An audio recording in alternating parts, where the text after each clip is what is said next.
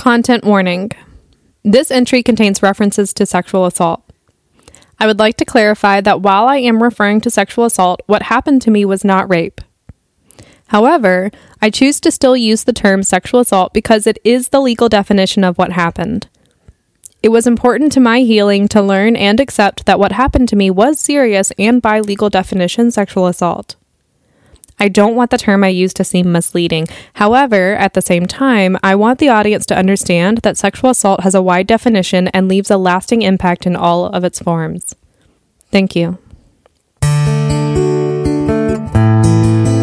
This might be how you feel anthology.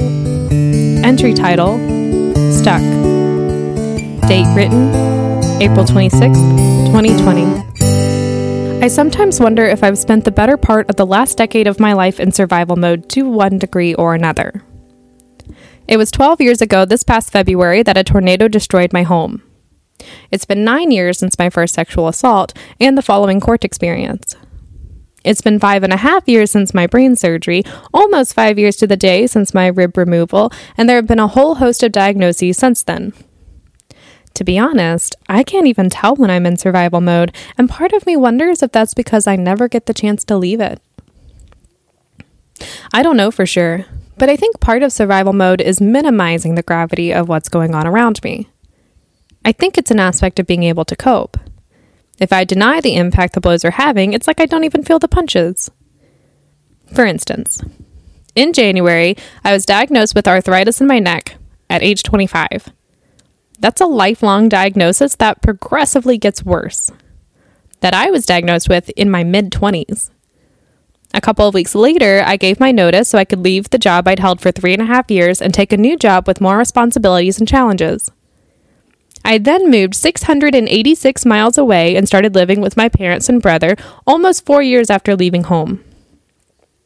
I then started said job where I was facing age discrimination from the board of directors, harassment from an employee, and a lot of very real issues to resolve without a lot of time, all without a break between jobs. Not two weeks later, I had a death in the family, one of my closest friends moved to another country, and a global pandemic was declared.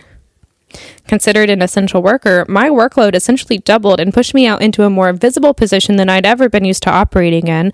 On top of all that, I'd yet to be paid for the eight weeks of work I've put in, often working much more than 40 hours a week and working through the weekends, and I'm experiencing harassment on the basis of a federally protected class and a hostile work environment. Add in that I can't leave the house to socialize or find a gym or go out to eat, so all I have is work and Netflix. But if you bring any of that up to me, trying to provide me with the reasons I might be stressed or overwhelmed, I'll just respond, Yeah, it's okay. I'm fine. Even writing it out, I don't feel anything beyond a detached acknowledgement. Those are the facts of the situation, yes? After a particularly overloaded week, I was exhausted. I fell asleep for the night at 8 o'clock p.m.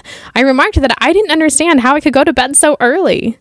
To which my mom notes, Well, you had a really stressful week this week. And I responded, Did I? I honestly wouldn't have labeled it a stressful week, and even after she said that, I had to think about it. I feel like this isn't normal. I like to think I should be able to identify a stressful week. But instead, I have to be told that I'm stressed and then convinced of that fact. That can't be normal. I do the same thing when I look at my life. When I'm told I've had a lot of trauma, I think, have I? I guess when I inventory it all, it's a long list, but I feel like that's normal. We all have stressful seasons, traumatic experiences, and I'm not some sort of exception to life, so don't we all have this? Sure, mine seems kind of concentrated because of my age, but everyone has something, and if it hasn't happened yet, it will in the future. None of us are unscathed, so why should it matter if I give gravity to what's happened to me? What purpose does that serve?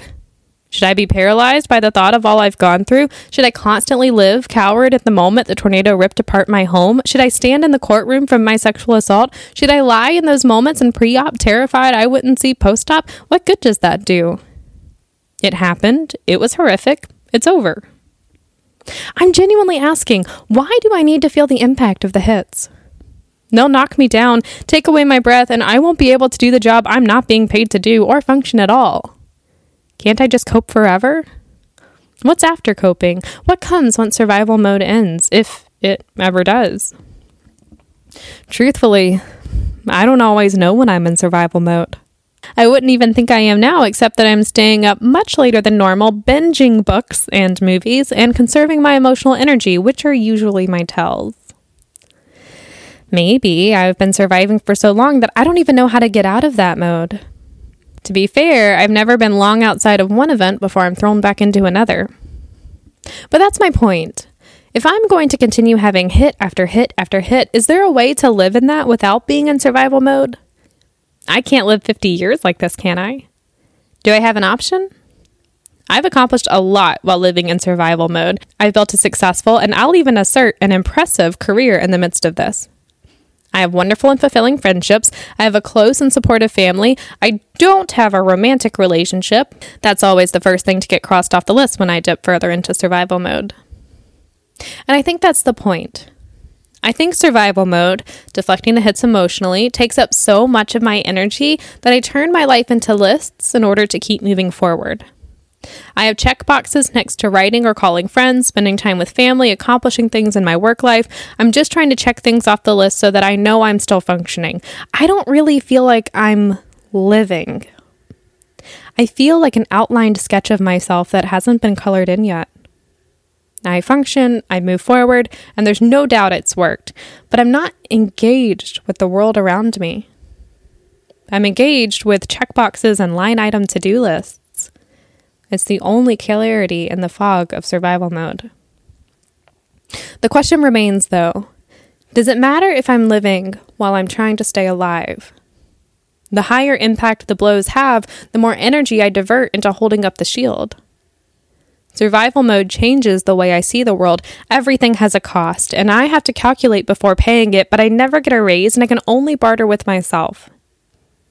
I can't help but wonder if I've been budgeting wrong, but the energy cost of changing is too high, so everything remains the same. I feel stuck in this and I don't see a way out. I don't see a life outside of surviving. And I wonder if that might be okay. Entry written and voiced by Madison Darling. Music written and played by Dixon Darling. Next entry Angry.